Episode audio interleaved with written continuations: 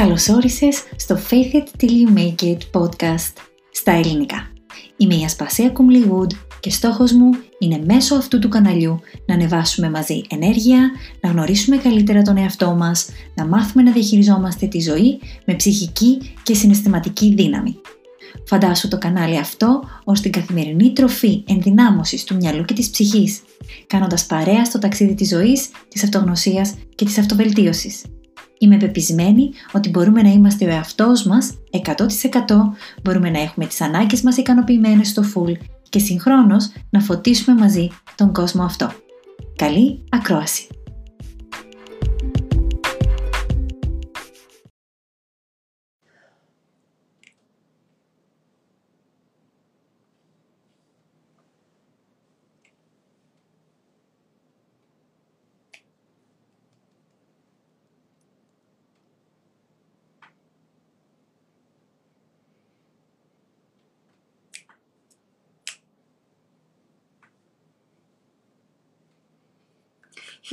Hello, hello, γεια σας, γεια σας, καλώς ήρθατε.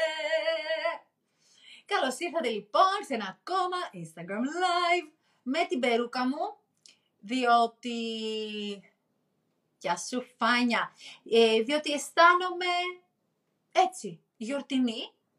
Χρόνια πολλά στους, ε, στις Κατερίνες και αύριο στους Στυλιανούς. Χρόνια πολλά στις Κατερίνες, τις Κατρίνες, τις Κατίνες, τις Εκατερίνες, λοιπόν, σήμερα θα κάνουμε ένα live με μία αγαπημένη μου, από τις πιο αγαπημένες μου μαθήτριες, που ήταν μία απόλαυση να δουλεύω μαζί της. Απόλαυση. Ε, κάποια στιγμή όταν με είχαν ερωτήσει ποιος είναι ο ιδανικός σου πελάτης, είχα τη ρούλα στο μυαλό μου, είναι καταπληκτική. Ε, θέλω να τη γνωρίσετε. Με τη Ρούλα κάναμε πολλά ωραία πράγματα. Κυρίως βέβαια γιατί εκείνη έχει μία βάση πολύ δυνατή. Είναι ένας άνθρωπος έτσι, πολύ μορφωμένος, με ένα έτσι, ευρωπαϊκό προφίλ και ε, είναι γενικά πολύ δυνατή. Και μας ήταν πολύ ανοιχτή και κάναμε πολύ ωραία πράγματα. Θα μας τα πει και η ίδια. Τη βάζω τώρα εδώ μαζί μας να έρθει να μου την καλωσορίσετε.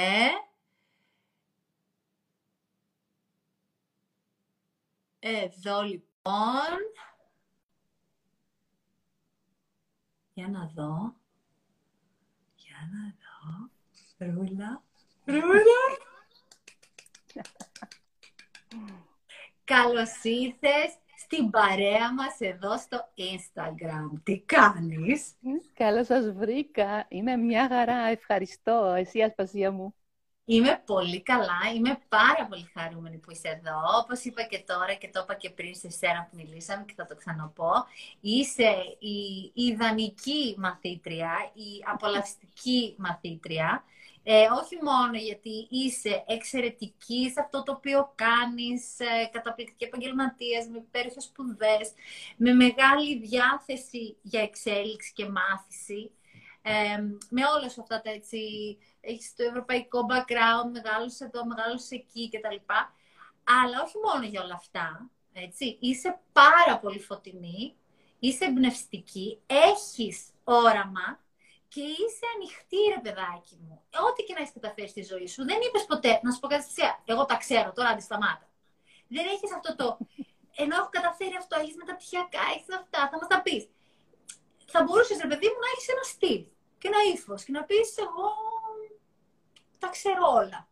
Ε, γιατί ξέρεις πολλά. Αλλά ήσουν ανοιχτή, δεν είπες ε, τα ξέρω όλα. Είπες θα ανοιχτώ Πώς το έκανες βασικά, έτσι, αυτό το που λέμε είμαι coachable. Είμαι ένας άνθρωπος που είμαι ανοιχτός στο να ακούσω και να λάβω πληροφορία που μπορεί να νομίζω ότι την έχω ξανακούσει και ενδεχομένως να την έχω ξανακούσει. Αλλά την ακούω ξανά με έναν άλλον τρόπο. Ε, συμφωνείς; Καταρχάς, ε, τι να πω για τα καλά σου λόγια, ειλικρινά, σε ευχαριστώ πάρα πολύ. Από σένα έμαθα να τα δέχομαι και να είμαι ευγνώμων για αυτά που ακούω. Παλιότερα θα ντρεπόμουν μόνο και δεν θα μπορούσα να τα εκτιμήσω έτσι. Ευχαριστώ πάρα πολύ από καρδιάς. Ε, γιατί ήμουν ανοιχτή. Ε, ε, σκεφτόμενοι τώρα το παρελθόν, θεωρώ ότι στόχος μου ήταν και παραμένει να γίνομαι πάντα καλύτερος άνθρωπος. Ανεξάρτητα με το τι ασχολούμαι επαγγελματικά ή προσωπικά, ε, η βάση είναι αυτή, να γίνομαι καλύτερη. Και να γίνομαι καλύτερη τόσο για τον εαυτό μου, αλλά τόσο και για τους άλλους. Δηλαδή, το να γίνομαι καλύτερη εγώ βοηθάει και τους γύρω μου. Με βοηθάει στη δουλειά, με βοηθάει στην προσωπική μου ζωή. Ε, και η αναζήτηση αυτή και η τύχη να πέσω πάνω σου, ε, με ένα story που είδα και με ενέπνευσε τόσο πολύ που ε, αμέσως επικοινώνησα μαζί σου. Εγώ στην Αλεξανδρούπολη και εσύ στην, ε, στο Λος Άντζελες. Ήταν και για μένα ένα πολύ μεγάλο βήμα. Ε, ναι, θεώρησα, οκ, είναι τώρα το επόμενο βήμα, πρέπει να πάω εις βάθος και να δω τι είναι αυτό που με εμποδίζει και με βαραίνει για να κάνω το επόμενο βήμα, να πάω λίγο πιο μπροστά. Και έτσι η ανοιχτότητά μου εκεί οφείλεται, θεωρώ. Ξέρεις πόσο πολύ μου αρέσει αυτό που λες, γιατί αυτό είναι που μας συνδέει κιόλας ε, το να γίνομαι καλύτερη εκδοχή του εαυτού μου για εμένα και για τους γύρω μου. Δεν είναι ότι μόνο θέλω να εξελιχθώ για την επιτυχία και για όλα τα, οκ, τέλεια, εξωτερικά ε, αγαθά τα οποία έρχονται με, με μια καλυτέρευση της ζωής μας. Ε, αλλά στη βάση του το κάνω για να είμαι εγώ καλά, να μην αισθάνομαι εγώ τα βαρύδια που αισθάνομαι και μετά να είμαι και καλύτερη μάνα και καλύτερη σύζυγος και καλύτερη επαγγελματίας. Ε, αυτό, αυτό ήταν για μένα και για μένα η, η έναρξη της δικής μου ε, αυτογνωσίας. Οπότε όταν ε, γνωριστήκαμε είχαμε πολλά κοινά, ε, σαν να γνωριζόμασταν. Εσύ λοιπόν στην Αλεξανδρούπολη ε, είσαι δικηγόρος, σωστά, έτσι, και συνεχίζεις να είσαι. Και θυμάμαι ήθελες... Λοιπόν, όταν είχαμε ξεκινήσει, ήταν ε, αυτά τα βαρύδια, ε, τα οποία τα αισθανόσουν. Θυμάσαι περίπου, γιατί τώρα δεν θέλω κιόλας και να πας και πολύ στο παρελθόν, γιατί τα έχουμε λύσει. Δεν υπάρχουν. Ναι. Αλλά έτσι, πολύ επιφανειακά, ας πούμε, έτσι, χωρίς να μπει. Γιατί ήταν αυτά τα βαρύδια, ήταν ότι δούλευες πολύ. Δεν θυμάμαι, ούτε εγώ, για θυμισέ. Ε, και εγώ μάλλον δεν θυμάμαι, αλλά ναι. έτσι αν ανακαλέσω έτσι, μερικά πράγματα, ε, ήταν κάποιες περιοριστικές αντιλήψεις, πρώτον. Ήταν η, η έλλειψη αυτοαγάπης. Δηλαδή, ναι, το να θεωρούσα ότι, να, ότι πρέπει να δίνω, να δίνω, να δίνω ε, για να δικαιούμαι κι εγώ συναισθήματα και αγάπη. Ε, και κάπου εκεί έτσι, υπήρχε μια πολύ μεγάλη πίεση ε, καθημερινή θα έλεγα, αλλά τελικά ανακάλυψα ότι ε, όλα προέρχονται από μένα και όχι από τους άλλους. Α, μπράβο, μπράβο. Ήταν η πίεση, η πίεση από την πραγματικότητα. Εσύ έδινες, έδινες. Έδινες γιατί αισθανόσουν και την πίεση. Οπότε έλεγες, Ε, άμα δώσω λίγο παραπάνω, θα ξεπιεστεί η κατάσταση. Και στο γραφείο και στη, αυτό και στη δουλειά και στο σπίτι κτλ. Και, αλλά κάπου εκείνο ότι, ναι, κατάλαβες ότι το να δώσω δεν ήταν αυτό το οποίο έλυνε το Γιατί δεν ήταν οι άλλοι το πρόβλημα. Ήταν κάτι που ξεκινούσε από μέσα μου. Τέλεια, ναι, τώρα θυμήθηκα. Και μάθαμε να λέμε μπράβο, να αισθανόμαστε τα κοπλιμέντα, ε, να βάζουμε όρια. Σωστά. Να λέμε όχι χωρίς να έχουμε ενοχές. Να λέμε όχι χωρίς να... Αυτό με τις ενοχές. Έχουμε πάρα, έχουμε πάρα πολλές ε, γυναίκες μαθήτριες στο πρόγραμμα. Δεν είναι βέβαια πλέον μόνο γυναίκες. Έχουμε και αγόρια, άντρες. Ε, αλλά ειδικά για τις γυναίκες οι ενοχές μας ε, είναι σαν να είναι μέρος του συλλογικού μας προγραμματισμού. Είναι σαν αυτό το σύνδρομο του καλού παιδιού που ναι, ναι. έχουμε μάθει ότι... και το κάναν οι γονείς μας για, πώς πω, για, για καλό, ας πούμε, για καλό μας μας το κάνανε. Ότι όταν αισθανόμασταν ενοχές, μας λέγανε, οκ, τώρα σε συγχωρώ. Ναι. Είναι μια γενιά, μια γενιά ολόκληρη που έχει μεγαλώσει με αυτόν τον τρόπο ε, άλλοι το πήραν λίγο πιο βαριά, άλλοι το πήραν λίγο πιο ελαφριά. Πάντως υπήρχε αυτή η νοοτροπία. Και το σύνδρομο του καλού παιδιού σε ταλαιπωρεί και ως ενήλικα πάρα πολύ. Ε, χωρίς να το καταλάβεις. Ε, έτσι, ασυνείδητα εμπλέκεται σε όλες τις σχέσεις σου και σε όλη την καθημερινότητά σου. Οπότε κάποια στιγμή όταν σταματάς να είσαι το καλό παιδί, ε, αισθάνεσαι ενοχές. Λες, αμάν τώρα τι γίνεται; Ε, δεν πρέπει, πρέπει να δίνω, πρέπει να, ναι, πρέπει να ικανοποιώ τους πάντες. Ε, δεν, δεν είναι η αλήθεια έτσι. Ε, ταλαιπωρείς τον εαυτό σου απίστευτα, χωρίς να το καταλάβεις ε, και ούτε οι άλλοι είναι ευχαριστημένοι. Δηλαδή, το να αγαπάς τον εαυτό σου δεν σημαίνει ότι δεν αγαπάς τους αλλους Αλλά αυτό έπρεπε εγώ να το μάθω. έπρεπε να το μάθω και μου το έμαθες εσύ. Ε, ακούγεται εγωιστικό, έτσι, το να αγαπάμε τον εαυτό μας. Ακούγεται ναι. κάπως ότι αν βάλουμε... Αλλά εγώ γυρνάω πάντα πίσω στο... Κοίταξε, υπάρχει η, η πεποίθηση ότι αν αγαπάω τον εαυτό μου είμαι ενάρκησος, ε, παραπροσέχω τον εαυτό μου, ενώ θα έπρεπε να είμαι και μάνα και σύζυγος και δεν θα έπρεπε να κοιτάω μόνο εμένα. Υπάρχουν και αυτά τα οι κοκότες, οι έτσι. Ξέρεις, υπάρχουν και όλες αυτές τις πεπιθήσει που έχουμε στις γυναίκες ειδικά. Ε, αλλά στην ουσία το να αγαπάμε τον εαυτό μας δεν, δεν, είναι καθόλου εγωιστικό. Έτσι. Είναι ακριβώς το ανάποδο. Είναι αυτό το οποίο θυμάμαι ε, πάντα και λέω, αυτό που κάνω στο αεροπλάνο. Που σου λέει στο αεροπλάνο, σε υποποίηση αυτό, αν πέσει οξυγόνο, στη μάσκα οξυγόνου πρώτα σε εσάς και μετά στο παιδί σας. Είναι, ναι. Αυτό είναι η αυτοαγάπη. Είναι να γεμίσω, ε, να γεμίσω τη δική μου μπαταρία και τη δική μου ενέργεια για να μπορέσω τελικά να δώσω και στα παιδιά μου και στη δουλειά μου και στους στόχους μου. Ακριβώς. Ε, εσύ Γιατί αλλιώς αισθάνεσαι, ναι, αισθάνεσαι, συγγνώμη, αισθάνεσαι μια εξάντληση και φτάνεις στα όρια σου και έχεις μετά το burnout και θεωρείς, αρχίζεις μετά τα ψυχοσωματικά και δεν καταλαβαίνεις τι σου φταίει και, και τι είσαι έτσι. Δεν ξέρεις τι σου φταίει. Έχεις πιεστεί τόσο πολύ. Έχεις δώσει, έχεις δώσει, έχεις δώσει, έχεις δώσει δεν θυμάσαι να γεμίσεις το ποτήρι σου, γιατί δεν το, έχεις, δεν το έχουμε μάθει αυτό. Δεν το μαθαίνουμε. Δηλαδή, μία από τις τεχνικές, ε, σήμερα κοίταγα το πρώτο, την πρώτη ενότητα του Manifestation Map, στην πρώτη ήταν στη δεύτερη. Σήμερα έφτανα την πρώτη και τη δεύτερη, έτσι κάτι τελευταία να δω ορθογραφικά και τέτοια. Και έχουμε μία άσκηση, η οποία είναι η, ο καθρέφτης της αγάπης. και ε, αυτό μάλιστα τώρα κοίταγα, το τελευταίο πράγμα που κοίταξε, ε, θυμάμαι πόσο σημαντικό ήταν και για μένα να μάθω σιγά σιγά, drop drop, σαν ένα γουλιά γουλιά, το τι σημαίνει να δίνω ενέργεια σε μένα πρώτα πριν δώσω στους άλλους. Έχουμε και ως γυναίκες αυτό το να δώσουμε το μητρικό, εσύ είσαι και μαμά, ναι. δύο teenagers, έτσι, teenagers είναι. Ε, τώρα η κόρη μου πια είναι 19, είναι λίγο πια, αλλά ο γιος μου 16. Ναι. ναι. Ε, και... και αυτό. Και ναι, αυτό, ναι, δηλαδή ότι σε εξαντλούν και τα παιδιά με την, όταν δεν ε, βάλεις ένα όριο με την υπερβολική προσφορά.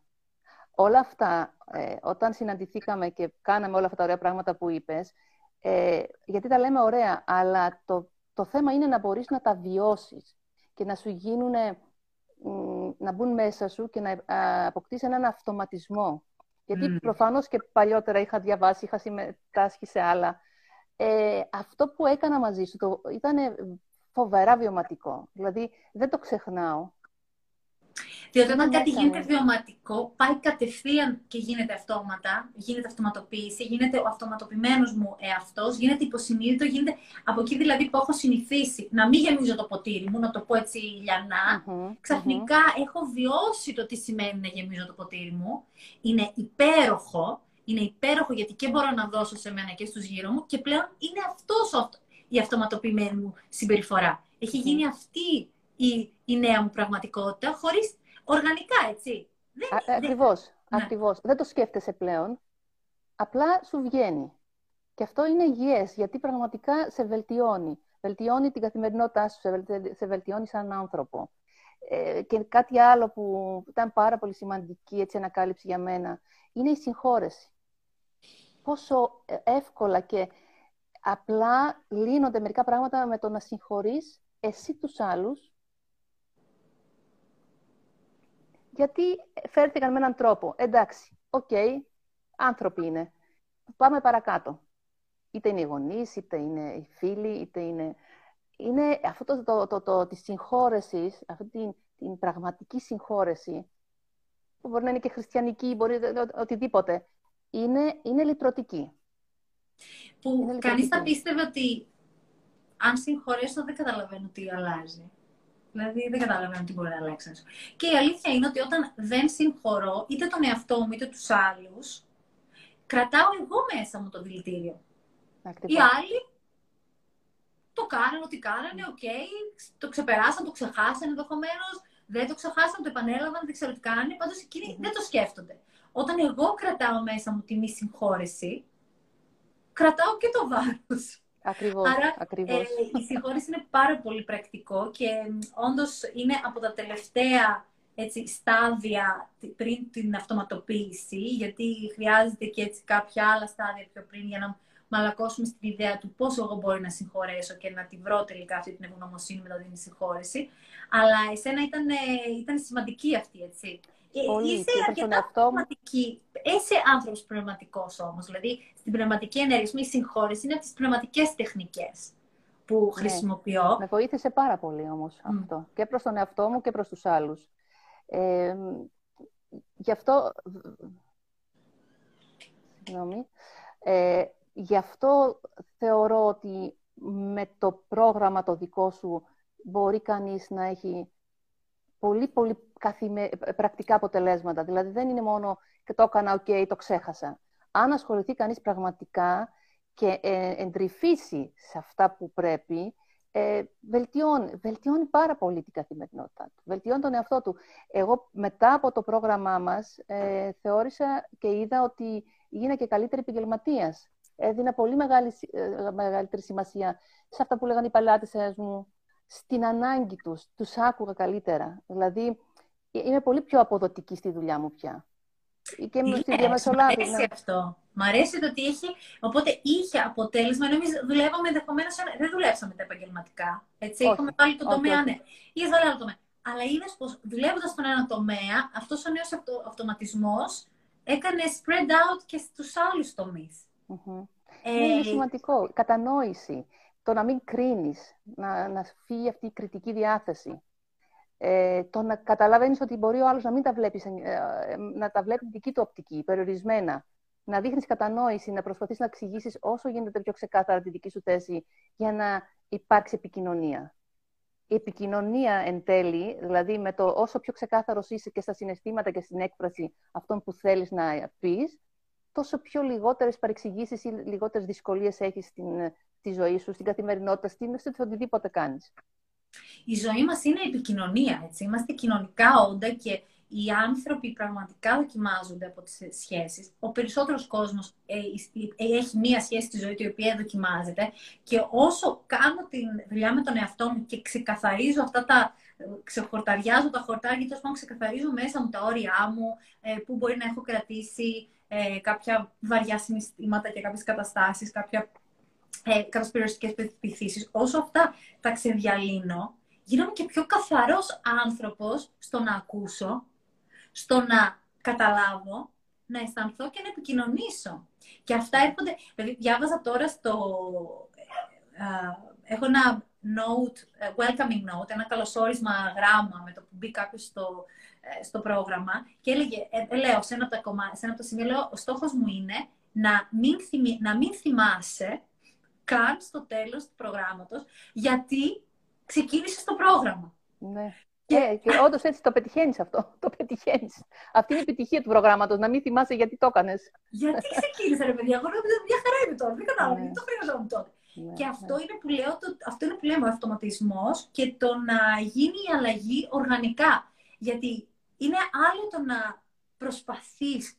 Έχουμε πολύ δυνατό μυαλό. Όλοι μας είμαστε πρικισμένα όντα με ένα μυαλό που έχει ένα willpower. Έχει, πώς το λέμε στα ελληνικά το willpower, έχει μεγάλη, ας πούμε, λογική θέληση. Πείσμα, ας πούμε, έτσι. Willpower, υπάρχει πείσμα. Να το κάνω, να καταφέρω, θα γίνω καλός, θα γίνω... Αλλά από μόνο του το, αυτό το πείσμα, αν δεν έχει από πίσω και, και, το, και τον οργανικό αυτοματοποιημένο εαυτό, είναι απλά μια κούραση. Αλλά όταν δημιουργεί, δημιουργήσω αυτές τις, έτσι, σαν ασυνείδητες συνήθειες πλέον, οι οποίες γίνονται αυτόματα, ε, ο νους βοηθιέται. Γιατί υπάρχει μια όθηση. Έτσι. υπάρχει κάτι άλλο που θες να... Να δω λίγο τι λένε, τι μας λένε εδώ πέρα, αν υπάρχει κάποια ερώτηση. Λοιπόν...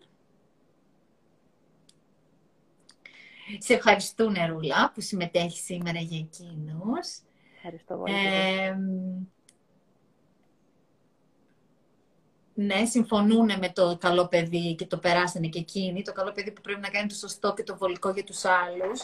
Είναι πάρα πολύ πιο δυνατό και ουσιαστικό το τι το τι λαμβάνει γύρω μας μετά την, ε, μετά την ε, διαδρομή με τον εαυτό μας και του, τα, τα όρια μας, αφού σταματήσουμε να είμαστε το καλό παιδί για τους άλλους, τελικά, και βάλουμε προτεραιότητα εμάς, την αυτοαγάπη μας και, το, και τη δική μας έτσι, αυτογνωσιακή πορεία, μετά το πόσο καλύτερα παιδιά είμαστε για τους γύρω μας, είναι απίστευτο. Διότι τελικά, στην προσπάθειά μας να είμαστε καλοί και να δίνουμε, να δίνουμε, να δίνουμε, δίνουμε από τα άδεια, άρα αυτό το οποίο δίνουμε δεν είναι και τόσο καλής ποιότητας, συσσαγωγικά, ενώ με το που αρχίσουμε και γεμίζουμε το δικό μας ποτήρι, αυτό που τελικά θα δώσουμε είναι τετραπλάσιο, εξαπλάσιο, χιλιαπλάσιο καλύτερο από αυτό που δίναμε πριν. Ως ποιότητα, ως χρόνος, ως ενέργεια, ως λέξεις.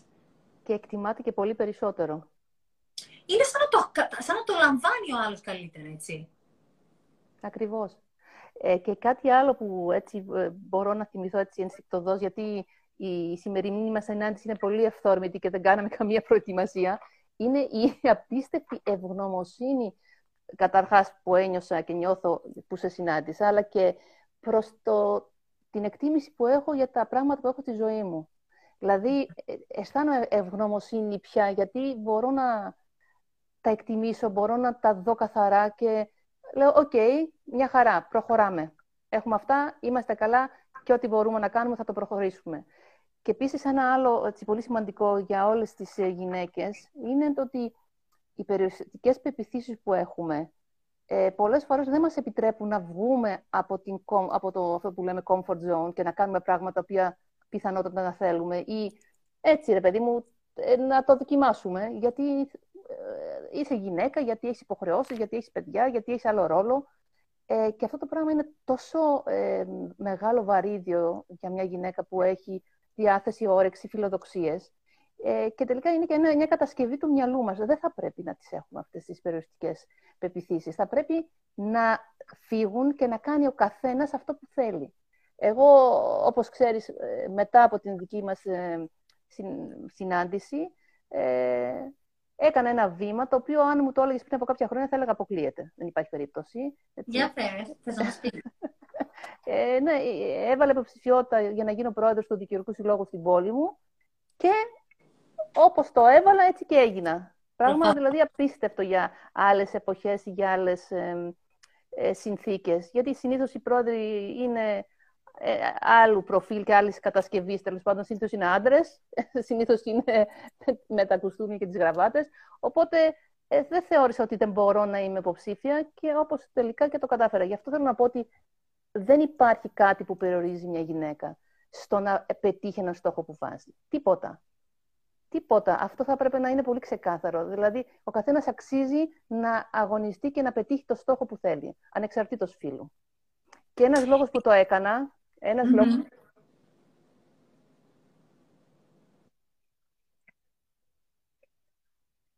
Για να δείξω ότι τελικά όλες οι γυναίκες δικαιούνται και όλες οι γυναίκες μπορούν να πετύχουν ένα στόχο που είναι πολύ ε, αντρικός, ας το πω έτσι. Ναι, ε, πιστεύεις λοιπόν ότι ως γυναίκες ε, σταματάμε τον εαυτό μας χωρίς να το καταλάβουμε καν; Δηλαδή, σταματάμε τον εαυτό μας και από, τον, και από την επιθυμία ενδεχομένως. Δηλαδή, εσύ πριν δεν θα το σκεφτόσουν να, να, να δώσεις υποψηφιότητα, ε, δεν το σκεφτόσουν να πιστεύεις ε, συνειδητά, επειδή φοβόσουν να κάτσει συνειδητά, ή ήταν πιο πολύ ασυνείδητο και μετά κάτι ξύπνησε και λες, μα γιατί όχι θέλω και μπορώ. Τι, τι πιστεύεις ότι συμβαίνει εκεί; Για να είμαι ειλικρινής, ε, δεν, το, δεν θυμάμαι ε, τι ήταν αυτό που με κινητοποίησε και ούτε και θυμάμαι τι ήταν αυτό που με κρατούσε. Απλά πιστεύω ότι ε, με κρατούσε το ότι ε, το στερεότυπο είναι διαφορετικό. Δηλαδή, δεν συνηθίζεται μια γυναίκα με δύο παιδιά, με άντρα, με υποχρεώσεις, να ηγείται ενός δικηγορικού συλλόγου. Συνήθως είναι άντρες που δεν έχουν άλλες υποχρεώσεις. Μάλιστα. Θεωρώ ναι, ότι δεν, δεν υπάρχει λόγος. Δηλαδή... Ναι. Και σε ρώτησα κυρίως να δω άμα, άμα είχες κάτι να πεις, γιατί για, σε μένα είναι ότι είναι εικόνες τα πράγματα στη ζωή μας. Ναι. Δηλαδή, αυτό το οποίο π.χ. τώρα να το κάνω λίγο. Δεν, δεν είναι πολιτική κουβέντα, αλλά να το κάνω λίγο. Η Κάμαλα Χάρη, που είναι η καινούργια αντιπρόεδρος της Αμερικής, ε, έχει, έχει γίνει viral παντού το ότι υπάρχουν μικρά κοριτσάκια τα οποία είναι είτε ε, African American, είτε είναι, mm-hmm. ξέρω εγώ, Ινδικής ε, καταγωγής, Αμερικανοί, οι οποίοι λένε «Α, αλήθεια, θα μπορούσα και εγώ να γίνω μια μέρα πρόεδρος της Αμερικής». Και η εικόνα είναι χίλιες λέξεις. Το να μπορεί μία γυναίκα, ένα κορίτσι, ένας άντρας, ένας άνθρωπος ένα, ε, ομοφιλόφιλος, μία γυναίκα ομοφιλόφιλος, ένας άντρας ομοφιλόφιλος, οτιδήποτε, ο καθένας στη δική του μειονότητα, έτσι, ε, να μπορεί να δει μια γυναίκα, ένα κοριτσάκι, να μπορεί να δει μια γυναίκα να είναι σε μια θέση. Αυτό είναι αρκετό, ώστε εάν είναι να, είναι, αν είναι να γίνει δική της επιθυμία, να το κάνει. Αλλά πολλές φορές δεν έχουμε καν την εικόνα Οπότε δεν υπάρχει καν η επιθυμία, ενώ βαθιά μέσα μας μπορεί να την είχαμε, επειδή δεν υπάρχει εικόνα, σταματάμε τον εαυτό μας με έναν τρόπο. Εκεί είναι πάλι ο, ο υποσυνείδητος ε, αυτοματισμός, που όταν αρχίζω και απελευθερώνομαι από κάποια τέτοια βαρύδια, αρχίζει και απελευθερώνεται και η επιθυμία, που ενδεχομένως πιο πριν να μην είχες καν. Και το περιβάλλον πολλές φορές είναι με τα στερεότυπα. Δηλαδή, θα σου πει και τι δουλειά είσαι εσύ τώρα με αυτά και ε, έχεις αρκετή δουλειά με τα παιδιά, με το σπίτι, θα κοιτάξεις τον άντρα σου. Διάφορα τέτοια, τα οποία σε περιορίζουν πραγματικά. Και δεν λέω τώρα ότι ο καθένας πρέπει να κάνει, αλλά ο καθένας πρέπει να κάνει αυτό που του αρέσει. να λέει δεν είναι για μένα αυτό. Αν του αρέσει και αν το αισθάνεται, πρέπει να το κάνει. Όπως επίσης ε, στις υποθέσεις που χειρίζομαι κυρίως οικογενειακού δικαίου, όταν βλέπω γυναίκες φοβισμένες, ο φόβος είναι πάλι ένα πολύ σημαντικό κεφάλαιο στη ζωή μιας γυναίκας. Ε, στεναχωριέμαι και, και, και θλίβομαι γιατί καμία γυναίκα δεν θα πρέπει να φοβάται για κανέναν λόγο. και σήμερα είναι και η μέρα. Η μέρα γυναικών. Ναι. Ακριβώς. Και ε, εκτός από τη σωματική βία, να μην ξεχνάμε ότι υπάρχει και η ψυχολογική βία και η ψυχολογική βία δεν φαίνεται και είναι πάρα πολύ διαδεδομένη σε όλα τα στρώματα, τα κοινωνικά και οικονομικά και μορφωτικά και ταλαιπωρεί ανθρώπου, γυναίκες κυρίως ε, πάρα πολύ και τις κάνει να φοβούνται. Να μην μπορούν να, να ζήσουν ε, αναπνέοντας, γιατί δεν αναπνέουν και να μην μπορούν να μεγαλώσουν τα παιδιά. Ναι, ναι. δεν πνίγονται και δεν μπορούν να μεγαλώσουν και τα παιδιά τους ε, ωραία και άνετα και ελεύθερα. Και αυτό το πράγμα, δηλαδή, ε, ε, είναι μια, για μένα κινητοποίηση να μπορώ να βοηθάω ε, τις γυναίκες να φεύγουν, να μην φοβούνται. Να μπορούν να σταθούν στη ζωή τους, είτε μόνες, είτε μέσα στο γάμο, χωρίς φόβο. Είναι χωρίς πολύ σημαντικό. Και εκεί είναι και πολλές φορές ότι δεν το βλέπεις ότι λαμβάνεις βία. Είτε γιατί ψυχολογικά είσαι σε άρνηση, είτε γιατί έχεις μεγαλώσει σε ένα περιβάλλον ηλεκτρική βίας, ας πούμε. Εντάξει, δεν είναι, όπως είπες και εσεί, μην μιλήσουμε μόνο για την κακοποίηση, είναι και η ηλεκτρική και η ψυχολογική βία είναι καμιά φορά και χειρότερη, διότι δεν φαίνεται. Αν δεν την δω, έτσι, αυτό που λέμε, να δω τα φίλτρα μου, να δω το υποσυνείδητα, τον αυτοματισμό μου και όλα αυτά. Ε, εσύ δουλεύεις μέσω της διαμεσολάβησης ε, ή και μέσω της ε, δικηγορίας με γυναίκες συνήθως και ή μέσω, κυρίως, ναι, κυρίως ε, μέσω της δικηγορίας ε, όταν απευθύνονται για θέματα οικογενειακού δικαίου, αλλά και αν υπάρχει ε, περίπτωση και περιθώριο μέσω της διαμεσολάβησης για να λυθούν τα προβλήματα εξοδικαστικά. Είναι ένας θεσμός που βοηθάει πάρα πολύ στο να επιλύονται προβλήματα πριν πας στο δικαστήριο ή αποφεύγοντας το δικαστήριο. Ε, αλλά θέλω να, αυτό να δώσω το μήνυμα ότι δεν θα πρέπει να φευγούνται οι γυναίκες. Δεν θα πρέπει, θα πρέπει να απευθύνονται, να μιλάνε να τα βγάζουν, να μην τα κρύβουν, να μπορούν και να και αυτό, βοηθηθούν. Το να είμαστε σε κοινότητα όλες μαζί οι γυναίκες είναι πάρα πολύ σημαντικό και να επισημάνω κάτι που είπες και εσύ και να το ξαναπώ και εγώ ότι δεν, δεν υπάρχει πρέπει στο τι οι γυναίκες θα έπρεπε να θέλουν, θα έπρεπε να κάνουν, θα έπρεπε να μοιάζει. Αυτό το οποίο εμείς λέμε είναι ότι οι γυναίκες μπορούν να έχουν ό,τι θέλουν όπως το θέλουν, για όσο το θέλουν. Θέλουν να είναι μαμάδες, μαμάδες. Θέλουν να είναι μαμάδες με καριέρα, μαμάδες με καριέρα. Θέλουν να είναι μόνο καριέρα, καριέρα. Θέλουν να είναι ό,τι θέλουν. Δεν υπάρχει ότι α, πρέπει να είμαι και ε, φεμινίστρια και καριεριστρία και μάνα. Και... Όχι. Ο καθέ... Απλά να ξέρουμε, να αλλάξει δηλαδή το συλλογικό ασυνείδητο στο ότι όπως ο άντρας κάνει αυτά που θέλει, έτσι και οι γυναίκες μπορούν να επιλέξουν επιτυχώς να κάνουμε και εκείνες τις επιθυμίες τους. Να ξεκαθαρίσουμε δηλαδή μέσα μας οι γυναίκες ότι ε, ποια είναι η πραγματική μας επιθυμία, ποια είναι η συλλογική εικόνα που μας έχουν εντυπώσει για εμάς και να τα ξεκαθαρίσουμε αυτά τα δύο και να δούμε ότι, OK, okay, μπορεί στην εποχή των γονιών μας να ήταν έτσι και να βόλευαν έτσι και να θέλαν έτσι. Εγώ όμως θα ήθελα να κάνω αυτό. Όπως, όπως και να μοιάζει. Ακριβώς. Ε, ναι. Και τώρα που μίλη... και για το φόβο που είπες, ε, ζούμε σε έναν φόβο. Ο COVID είναι ένας φόβος. Η τηλεόραση είναι ένας φόβος. Η Τουρκία είναι ένας φόβος. Η Δύση είναι ένας φόβος. Τώρα, μέσα σε όλο αυτό, το φόβο της επιβίωσης, το οικονομικό φόβο, το φόβο το πολιτικό, τον υγειονομικό, οι γυναίκες έχουμε και έναν άλλον φόβο, όπου ερχόμαστε σε κοινότητες μαζί, σε σεμινάρια στο δικό μου ή σε άλλα κτλ.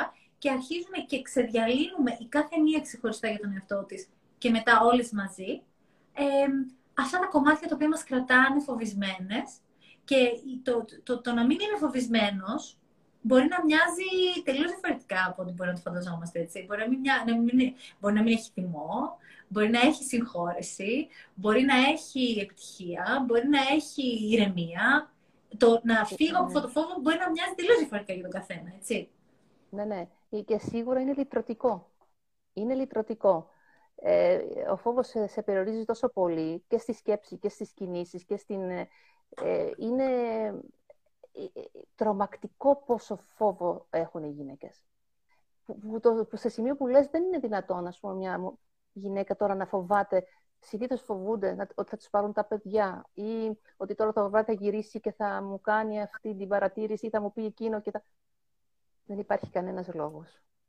Κανένας τους λες δεν... καμιά φορά για τις τεχνικές που κάνουν ή όχι; Καμιά φορά ε... τους σε μερικούς προσπαθώ να τις εφαρμόσω έτσι από έξω, από έξω, αλλά θέλει, πρέπει να έχεις δουλέψει λίγο για να τις καταλάβεις. Δηλαδή πρέπει να είσαι δεκτικό σε αυτό που λες για να μπορείς λίγο να ξεκαθαρίσεις. Η ναι. κοινότητα, μια γυναικεία κοινότητα σίγουρα βοηθάει. Αυτό που κάνεις εσύ σίγουρα βοηθάει το να έχουν μια επαφή και να μπορούν να στηριχτούν και να πούν «ΟΚ, ε, υπάρχουν και άνθρωποι που με καταλαβαίνουν, που μπορώ να, να μιλήσω, μπορώ να πω, μπορώ να λύσω κάτι. Είναι πολύ ναι, και έχω αρκετές μαθήτριες στο Manifestation σε όλους τους κύκλους που ήταν σε τοξικές ε, συζυγικές σχέσεις, ε, εξαρτώμενες οικονομικά από το σύζυγό τους και παρόλα αυτά πήραν και τα παιδιά, πήραν, δεν ξέρω, 50-50 κάπως το κάνανε και οικονομικά, αν εξαρτητοποιήθηκαν, μπήκαν δουλειά μόνες τους. Δηλαδή, έχω πολλά παραδείγματα γυναικών που το έχουν κάνει αυτό μαζί.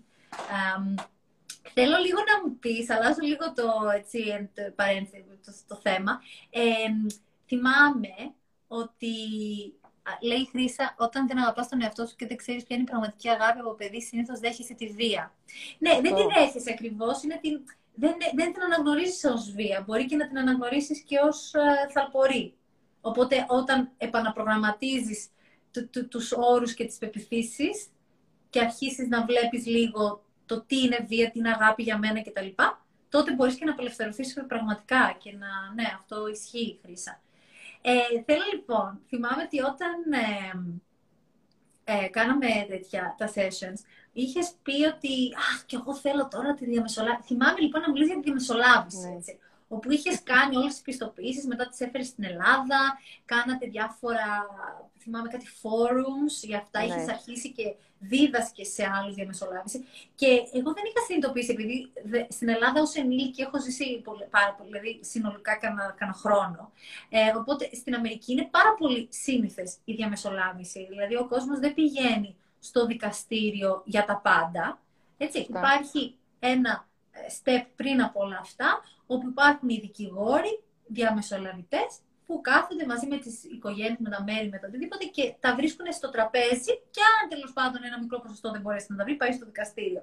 Και θυμάμαι όταν μου το έχεις πει, με είχε ιντριγκάρει αρκετά, γιατί για μένα ο στόχος μου είναι να γίνουμε όλοι οι καλύτερε εκδοχές του εαυτού μας, ώστε και ο κόσμος μας να έχει λιγότερη βία γενικότερα.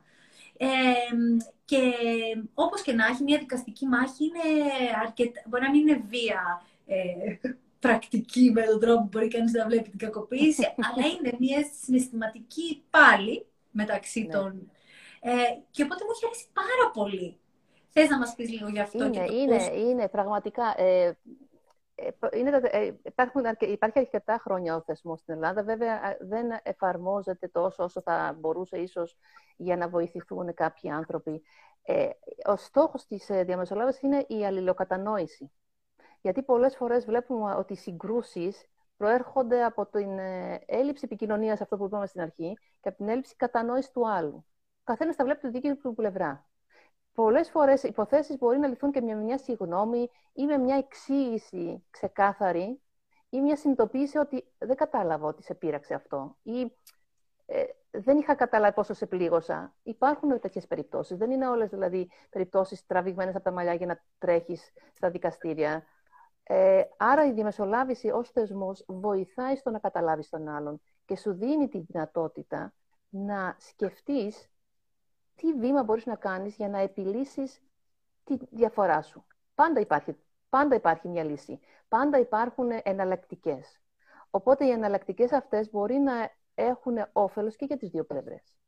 Υπάρχει μια ιστορία ενός ε, ε, δικαστή, ο οποίος είναι και διαμεσολαβητής και ο οποίος είναι και μέντοράς μας στην ε, Γερμανία, ο οποίος ξεκίνησε όλη αυτή τη ε, διαδικασία της θεωρία της διαμεσολάβησης και την έκανε μετά και σε εκπαιδευτική έτσι, σε σεμινάριο, μία κυρία η οποία ήταν, έπρεπε να πάει για το διαζύγιο της στο δικαστήριο και πήγε νωρίτερα στον δικαστή και ζήτησε να καθίσει μέσα στην αίθουσα, όντας, ε, ούσα συγγνώμη μόνη της. Και άρχισε να λέει για την ιστορία της, για την υπόθεση, για τον άχρηστο τον άντρα της και αυτά και τα λοιπά. Οπότε και είπε τώρα εγώ χρειάζομαι κάποια νταντά και δεν έχω χρήματα και δεν μου δίνει διατροφή. Οπότε με το που την ακούει της λέει δεν έχετε χρήματα για νταντά. Πολύ ωραία. Τον άντρα σας μπορείτε να το χρησιμοποιήσετε για νταντά. Και έμεινε αυτή το στόμα και λέει ε, ωραία, δεν έχετε χρήματα. Χρειάζεστε χρόνο να πάτε στη δουλειά σας. Χρειάζεται χρόνο να κάνετε αυτό. Γιατί δεν το χρησιμοποιείτε; Μπαίνοντας μέσα και ο άντρας, δέχτηκε να κρατάει τα παιδιά, ενώ δεν μιλούσαν. Έχουν, ε, υπάρχουν πολλά παραδείγματα ενώ, και εγώ από την... Ναι. Ενώ δεν το σκεφτόντουσαν καν. Έτσι, δεν τους, δεν τους ναι. πέρασε καν από το μυαλό, γιατί είχαν στο μυαλό τους όλα τα άλλα, από αυτά τα καθημερινά, τις ε, διενέξεις, το ό,τι αυτά, όλα αυτά τα οποία συμβαίνουν ναι. μεταξύ ενός ζευγαριού σε αυτή τη κατάσταση. Ε, η απλή λύση ήταν μπροστά στα μάτια τους και δεν μπορούσαν να τη βρουν. Ο, ο ορισμός που έδωσες τώρα για τη διαμεσολάβηση με την αλληλοκατανόηση και τα λοιπά και όλα αυτά και μία λέξη μπορεί να αλλάξει κάτι. Μου κάνει πάρα πολύ. Τα έχουμε ξαναπεί, αλλά τώρα συγκεκριμένα μου κάνει πολύ κλικ ότι είναι όλα αυτά τα οποία συζητάμε στο Manifestation ναι. Το πώς να δούμε τα πράγματα αλλιώς. Ότι υπάρχει ναι. και άλλη λύση. Αυτά που λέγαμε με το, με το RAS, ότι βλέπω μόνο 156 ε, κομματάκια της πραγματικότητας όταν υπάρχουν άλλα ένα εκατομμύριο κομμάτια της πραγματικότητας που είναι ακριβώς γύρω μου. Απλά δεν τα βλέπω γιατί βάσει των υποσυνείδητων προγραμματισμένων πεπιθήσεών μου προς τα εκεί πάει το μάτι μου, ρε παιδί μου, προς τα εκεί πάει η κατανόησή μου. Ε... Επίσης, ο θυμός είναι ένας παράγοντας που δεν αναφέραμε σε αυτές τις διενέξεις. Ο θυμός σε περιορίζει πάρα πολύ. Δεν Τι μπορεί ο θυμός; Ο θυμός είναι το συνέστημα που καλύπτει το φόβο. Μπράβο. Άρα τα έχουμε και τα δύο. Άρα δεν μπορεί ούτε λογικά να σκεφτείς, ούτε μια λύση να βρεις. Η διαμεσολάβηση σε βοηθάει με στάδια να φτάσεις και να δεις τι συμφέρει και τις δύο πλευρές. Και ειδικά στις οικογενικές διαφορές που εμπλέκονται και παιδιά, ε, έχει πολύ μεγάλη αξία να προσπαθήσει κανείς να το λύσει. Ναι, Διότι όχι, στο, ναι, τέλος, ναι, στο τέλος ε, το μόνο που μένει είναι μια φθορά απίστευτη ε, και μία εξάντληση ψυχολογική και οικονομική βέβαια, αλλά και ψυχολογική. Και τα παιδιά δεν ξέρουν με ποιον γονέα τι να αισθανθούν και πώς να κάνουν. Δηλαδή, είναι, είναι πολύ κρίμα. Είναι πολύ κρίμα. Είναι πολύ άρρωστο για μένα. Είναι μεγάλο έργο τελικά το ότι βάζεις χρόνο έξω από τις ε, δικηγορικές σου τέλος πάντων έτσι, ε, δικαστικές και αυτά και τα λοιπά, τους πελάτες σου σε εκείνο το κομμάτι. Βάζεις χρόνο και σε αυτό και στην εκπαίδευση και στο να εκπαιδεύσεις ναι. άλλους και στο να ε, spread the word. Να, δηλαδή, και ως, θεωρώ τώρα και ως πρόεδρος του Δικηγορικού Συμβουλίου εκεί πέρα μπορεί όντως ίσως κάπως να γίνονται κάποιες προσπάθειες να γίνει και λίγο πιο γνωστό ναι, κτλ. Ναι, είναι, ναι, ναι. είναι έργο αυτό, γιατί πραγματικά είναι ειρηνιστικός μηχανισμό, αν το λέω σωστά, ε, ναι, μηχανισμός. Ναι, ναι, ναι, ναι. Είμαστε, ε, είναι η βία που, αυτό που είπες ότι η βία είναι, είναι τρομακτική που υπάρχει στην κοινωνία μας. Και δεν το συνειδητοποιούμε, γιατί όταν ακούμε βία, σκεφτόμαστε hooligans στο γήπεδο ή κακοποίηση με το χέρι ή το πόδι, ξέρω εγώ. Ενώ η βία, βία είναι, ας πούμε, και για όλους αυτούς που παρακολουθούν, ας πούμε, τις προάλλες, άφησε κάποιος ένα μήνυμα κάτω από ένα post. Το οποίο ήταν, είχε βία μέσα βία του. Δεν έβριζε αυτό το άτομο. Δεν, δεν, ε, πώς πω, δεν, δεν είχε κάποια λέξη η οποία να ήταν ε, ευρυστική, κάτι τέτοιο. Αλλά μέσα το μήνυμα αυτό είχε πολύ βία. Και για μένα ήταν ξεκάθαρο ότι ε, αυτό το άτομο έχει υποστεί βία, ψυχολογική, και ψυχολογική βία μιλάω, η οποία μετά βγαίνει στο πώς το άτομο μιλάει καταρχάς στον εαυτό του και μετά πώς το άτομο μιλάει στους γύρω του. Και στο Manifestation Map έχουμε μια ολόκληρη ενότητα για τα συναισθήματα ε, και πώς να πάμε κάτω και πάνω το συνέστημα, πώς να φύγουμε το θυμό, να πάμε στην ηρεμία και τα λοιπά, και τι ο φόβος και τέτοια. Ε, και ο κόσμος δεν το έχει αυτό που λες δηλαδή για τη βία που έκανα τώρα παρένθεση. Η βία, δεν είναι, η βία είναι κυρίως στις μέρες λεκτική και ψυχολογική. Έτσι ακριβώς. Και ε, όποιος μπορεί και με όποιον τρόπο μπορεί να περιορίσει αυτό το φαινόμενο, δεν ξέρω αν μπορώ να το πω, τέλος αυτή την πρακτική, το να είμαστε πιο ευγενικοί, το να είμαστε με μεγαλύτερη κατανόηση, το να δείχνουμε σεβασμό στους γύρω μας. Βοηθάει πάρα πολύ σε όλες τις σχέσεις. Δηλαδή, όποιος μπορεί να, το, να συμβάλλει σε αυτό το κομμάτι, να μην ρίχνει λάδι στη φωτιά, αλλά να, ε, ε, να επιλύει ή να βοηθάει να καταλάβει ο καθένας τι είναι πιο συμφέρον να κάνει χωρίς την βία, χωρίς να, να φτάνει στα άκρα. Αυτό ξέρεις ποια είναι η λύση. Γιατί με ρωτάνε και εδώ πώς φεύγεις και από μια σχέση με λεκτική και ψυχολογική βία και κάποιος απαντάει με τον αγαπήσεις τον εαυτό σου. Ε, και κάποιος άλλος λέει: Έχω φύγει, κατάφερα να φύγω, αλλά μόνο που άκουσα την κουβέντα ξαναθυμήθηκα πράγματα και έχω εσωτερική ένταση, ενώ είμαι ασφαλής πια. Τι σημαίνει τώρα όλο αυτό, Ότι η, η βία, είτε όταν την έχω υποστεί, είτε όταν την κάνω και δεν το καταλαβαίνω, για να λυθεί όλο αυτό, χρειάζεται αυτογνωσία, να αντιληφθώ την ενέργεια αυτής της βίας. Η ενέργεια αυτή εννοώ το ψυχοδυναμικό, δηλαδή έχει, μία, έχει γεύση, έχει μνήμη, έχει κάποιο άκουσμα, έχει κάποιο ε, φυσικά συνέστημα και συμβαίνει κάτι συγκεκριμένο στο σώμα μου και στο μυαλό μου όταν μπαίνω σε αυτή, την, ε, σε, σε αυτή τη διαδικασία μέσα μου, αυτής της του, του, της βίας, ας πούμε, που πολλές φορές μπορεί να είναι, π.χ. μία μορφή της, ε, βλέπω κάποιον ο οποίος αυτή τη στιγμή προσέχει τον εαυτό του, Βλέπω δηλαδή κάποιον που βάζει τις κρέμες του, βγαίνει από το μπάνιο και είναι έτσι πολύ καλό και κάνει τα μασάζ του και προσέχει. Και επειδή εγώ δεν το έχω δει ποτέ αυτό στο σπίτι μου, όχι μόνο δεν το έχω δει, δεν το έχω κάνει ποτέ σε μένα, δεν έχω προσέξει ποτέ τον εαυτό μου, δεν έχω κάνει ποτέ στη ζωή μου κάτι για μένα.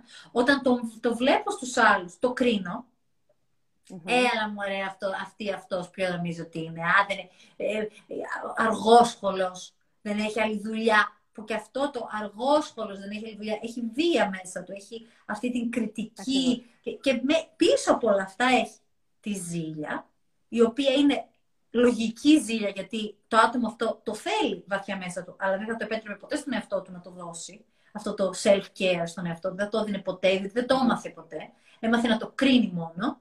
Έτσι. Και η βία αυτή μετά πηγαίνει στον εαυτό του τον ίδιο, διότι δεν επιτρέπει στον εαυτό του τον ίδιο να χαλαρώσει, να ηρεμήσει, να κάνει ένα μασάζ. Τώρα παίρνω ένα πολύ απλό, ναι, έτσι, ναι, παράδειγμα, το οποίο όμως μέσα έχει την λεκτική βία προς τον άλλον, είτε το πω είτε δεν το πω, το σκέφτηκα, τη λεκτική βία προς εμένα, που σιγά μην το κάνεις εσύ, δεν είσαι αργόσχολος, και την καταπίεση τελικά του ατόμου, και γενικότερα είναι βία που έλαβα, βία που έδωσα, βία που έκανα και σε μένα.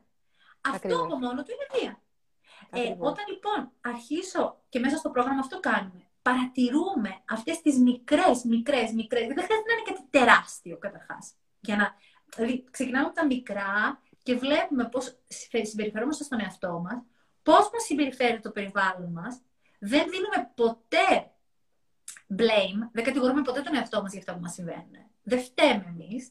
Είναι ένας αυτοματοποιημένος έτσι, προγραμματισμός που έχει συμβεί και απλά εμείς τον διαιωνίζουμε χωρίς να το καταλάβουμε. Και άρα γινόμαστε πιο συνειδητοί σε αυτόν τον προγραμματισμό για να έρθει λοιπόν μετά αυτό που λες εσύ Μπορούμε να είμαστε πιο ευγενικοί, μπορούμε να δώσουμε τόπο στην οργή, μπορούμε να το σκεφτούμε λίγο διαφορετικά, μπορούμε να δώσουμε χώρο στον άλλον να έχει αυτή την άποψη και να μην συμφωνούμε εμείς μαζί του και να πούμε να σου πω κάτι. I agree to disagree. Δεν συμφωνώ. Συμφωνούμε στο ότι διαφωνούμε. Mm-hmm. πούμε.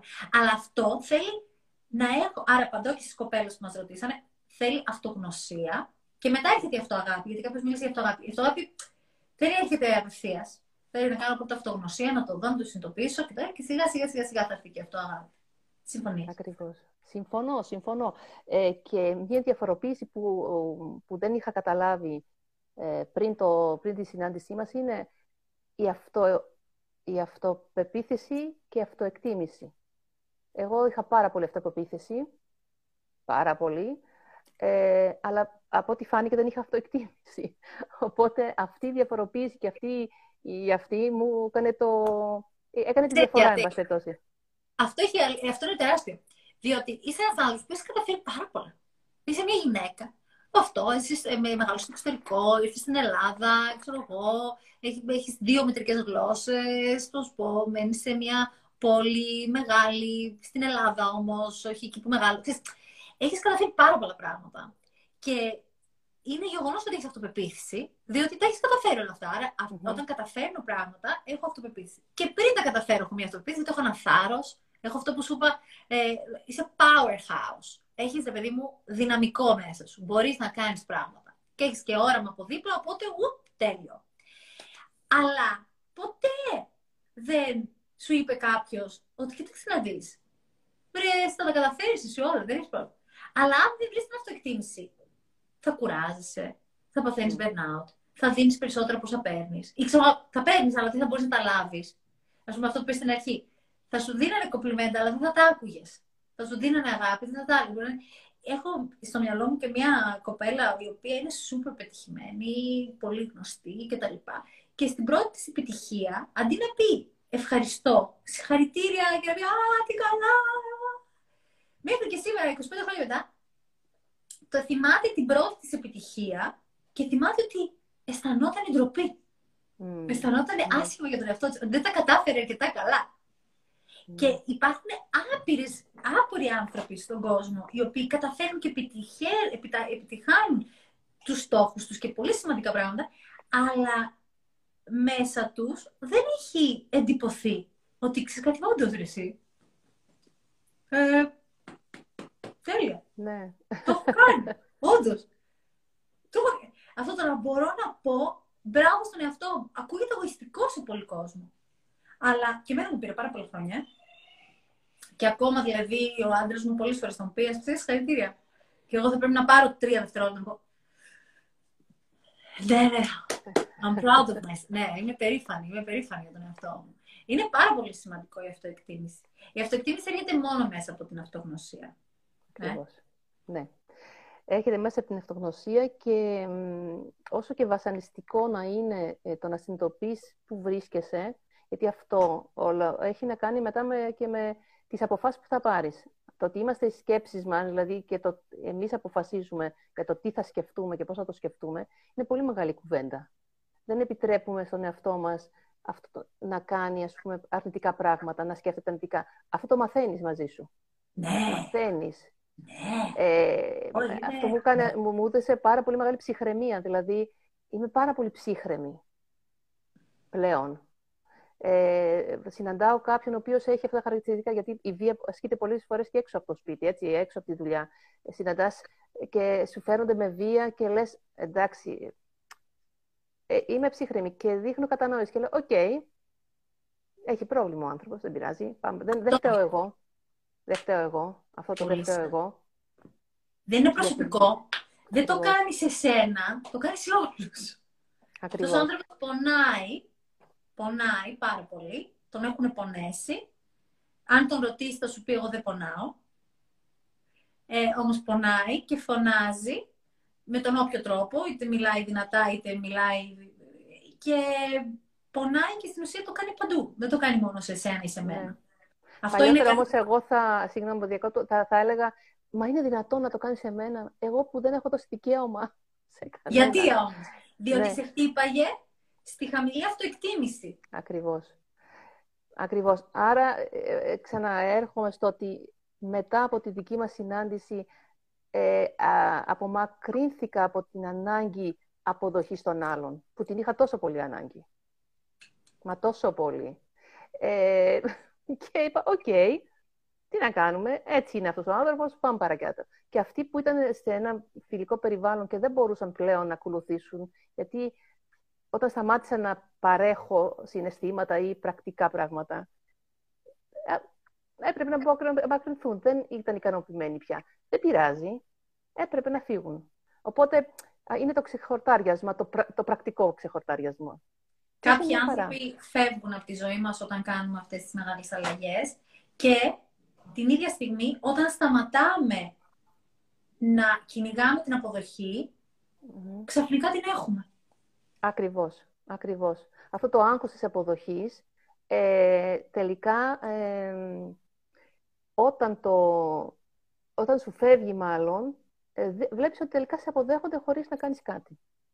Σε αγαπούσαν ούτως ή άλλως ή σε αγαπησανε τώρα που άλλαξες, πάντως όταν ε, πηγαίνω προς την επιτυχία και να τη βρω την επιτυχία, δεν θα την καταφέρω, γιατί πάω προς τα εκεί για το λάθος λόγο, πάω για την αποδοχή, πάω για τον μπράβο, πάω για την αγάπη. Όταν όμως σταματήσω να κυνηγάω αυτό το εξωτερικό και βρω την αυτοεκτίμηση μέσα μου και όλα αυτά τα ξεχορταριάσματα, Ακριβώς. ξαφνικά και γύρω μου με αποδέχονται και αγάπη μπορώ να, να λάβω και αισθάνομαι καλά με αυτά που έχω καταφέρει. Και το να αισθάνομαι καλά με αυτά που έχω καταφέρει, πολλοί κόσμοι θεωρεί ότι πρέπει να είμαστε μη ικανοποιημένοι για να καταφέρουμε περισσότερα. Ακριβώς. Εγώ διαφωνώ. Μπορούμε να είμαστε πάρα πολύ ικανοποιημένοι με αυτό που έχουμε και από γουστάρισμα, από όραμα, από επιθυμία, θα κάνουμε και περισσότερα. Ας πούμε τώρα εσύ πόσο περισσότερο πιο ελεύθερη είσαι να βοηθήσεις άλλους. Να κάνεις το όραμά σου πραγματικότητα. Να είσαι ναι. και για την κλινιά σου. Να είσαι και για τον άντρα σου. Ναι. Εγώ αισθάνομαι μια φοβερή λύτρωση. Μια, ε, αυτή, αυτή η, η βιωματική τέλος πάντων ε, διαδικασία ε, με λύτρωσε. Έφυγαν οι ανοχές. Μπόρεσα να, ε, να αποφασίσω τι θέλω να κάνω, να ζήσω το όνειρό μου, όποιο και να είναι αυτό. Να ασχοληθώ με την εκπαίδευση, να, να, να ασχοληθώ πιο πολύ με το να βοηθάω τις γυναίκες που έρχονται και απευθύνονται σε μένα. Ε, γιατί δεν θέλω καμία γυναίκα να φοβάται, καμία γυναίκα να είναι απροστάτευτη, καμία γυναίκα να, να κάθεται και να, ε, ε, να αισθάνεται ότι είναι μόνη. Ε, τι άλλο. Ε, και πόσο μεγαλύτερη δύναμη έχεις τώρα που εσύ πλέον έχεις θεραπεύσει το θύμα σου; Αυτό που το έπαιρνες προσωπικά. Όχι, γιατί μου το κάνω. Ε, είναι, έχεις θεραπεύσει το θύμα μέσα σου. Άρα όταν έρχονται πρακτικά γυναίκες που είναι θύματα, ναι. θύματα βίας, πόσο περισσότερη δύναμη και ε, υποστήριξη έχεις για αυτές τις γυναίκες. Γιατί πλέον δεν τις βλέπεις ούτε εκείνες σαν θύματα, έτσι δεν είναι; Δεν τις βλέπεις ως θύματα, γιατί μπορείς να τις Ακριβώς. Θέλω και τις υποστηρίζω γιατί πιστεύω ότι καμία γυναίκα δεν αξίζει να είναι θύμα. Καμία σε αυτόν τον κόσμο. Ε, και είμαι πάρα πολύ χαρούμενη όταν μπορώ και βοηθάω και ξεφεύγουν αυτό το πλοίο. Είτε ψυχολογικά, δηλαδή τους κάνει το κλικ και αλλάζουν στάση, είτε και πρακτικά, αν, αν, αν απαιτηθεί. Μέσω ε, του και τα λοιπά. Ναι, ε, είναι, είναι σημαντικό είναι αυτό που έλεγε ο Γκάντι και εγώ το πιστεύω, εγώ, βασικά είναι δύο τεράστιες ε, έτσι, κλισέ, ας πούμε, θα λέγε κανείς, ε, που εμένα όμως μου έχουν αλλάξει τη ζωή. Το ένα είναι του Γκάντι που λέει «Be the change you want to see in the world», κάνε την αλλαγή εσύ και θα δεις τον κόσμο γύρω σου να αλλάζει. Και το δεύτερο είναι κάνε τη νέα, βρες τη νέα εμπειρία του εαυτού σου. Βιωματική εμπειρία της αλλαγής, όχι απλά θεωρητική στα βιβλία, να διαβάζω τα βιβλία. Πώς, ελάτε μαζί να το κάνουμε. Δηλαδή είναι να, να βιώσω την αλλαγή πρακτικά, εφαρμοσμένα στο σώμα, στο μυαλό και στην ψυχή μου, ε, γιατί μετά από αυτό δεν υπάρχει γυρισμός. Είναι σαν να έχεις γλυκαθεί με ένα πολύ ωραίο σοκολατάκι και πλέον ξέρεις τι είναι το σοκολατάκι και δεν θε να ξαναφάσει πικρά μίγδαλο. Ακριβώς. Άσχετα αν το πικρά μυγδαλό είναι πάρα πολύ καλό για την υγεία. Αλλά θέλω να πω ότι όταν, αυτό, όταν έχω μια νέα εμπειρία βιωματική, πέρα ότι γίνεται ένας νέος αυτοματοποιημένος εαυτός μου, η απόλαυση, με την πάρα πολύ θετική έννοια το λέω την απόλαυση, ε, έχω ξεμπλοκάρει τον πόνο. Ακριβώς. Και, και είσαι ελεύθερος. Είσαι ελεύθερος και δεν έχεις περιορισμούς. Sky is the limit. Δεν υπάρχει. Μπορεί να κάνει ο καθένας ό,τι θέλει. Ελεύθερη με την ελεύθερη επιλογή του. Ορίζει τον εαυτό του. Αυτός αποφασίζει. Τι ωραία, βαθιά πράγματα λέμε, αλλά τα λέμε τόσο ωραία και απλά. Δεν συμφωνείς. είναι όλα πολύ βαθιά, αλλά είναι όλα τόσο απλά. Ναι. Και είναι και ρεαλιστικά, είναι αλήθεια. Είναι αλήθεια. Εγώ το βίωσα. Και αισθάνομαι δυνατή, αισθάνομαι ε, ε, γεμάτη, αισθάνομαι πληρότητα. Δυνατή σου ναι. Τώρα αυτή ναι, τη δύναμη, τι, τι είναι, γιατί δεν υπάρχει άλλη λέξη. Θέλω, δυνατή είναι η λέξη.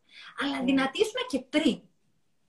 Μετά είσαι πάλι δυνατή. Αλλά αυτή η άλλη δύναμη που σου έρχεται μετά από την ε, βιωματική αυτή εμπειρία της αλλαγής, είναι έτσι μία δύναμη πιο 360. Είναι λίγο πιο, δεν ναι. ξέρω, είναι πιο... Δυνατή σου και πριν, ε, και μετά. Νομίζω ότι στηρίζεσαι μόνο στον, εσωτερικά στον εαυτό σου ξέρεις ότι όλα πηγάζουν από μέσα σου.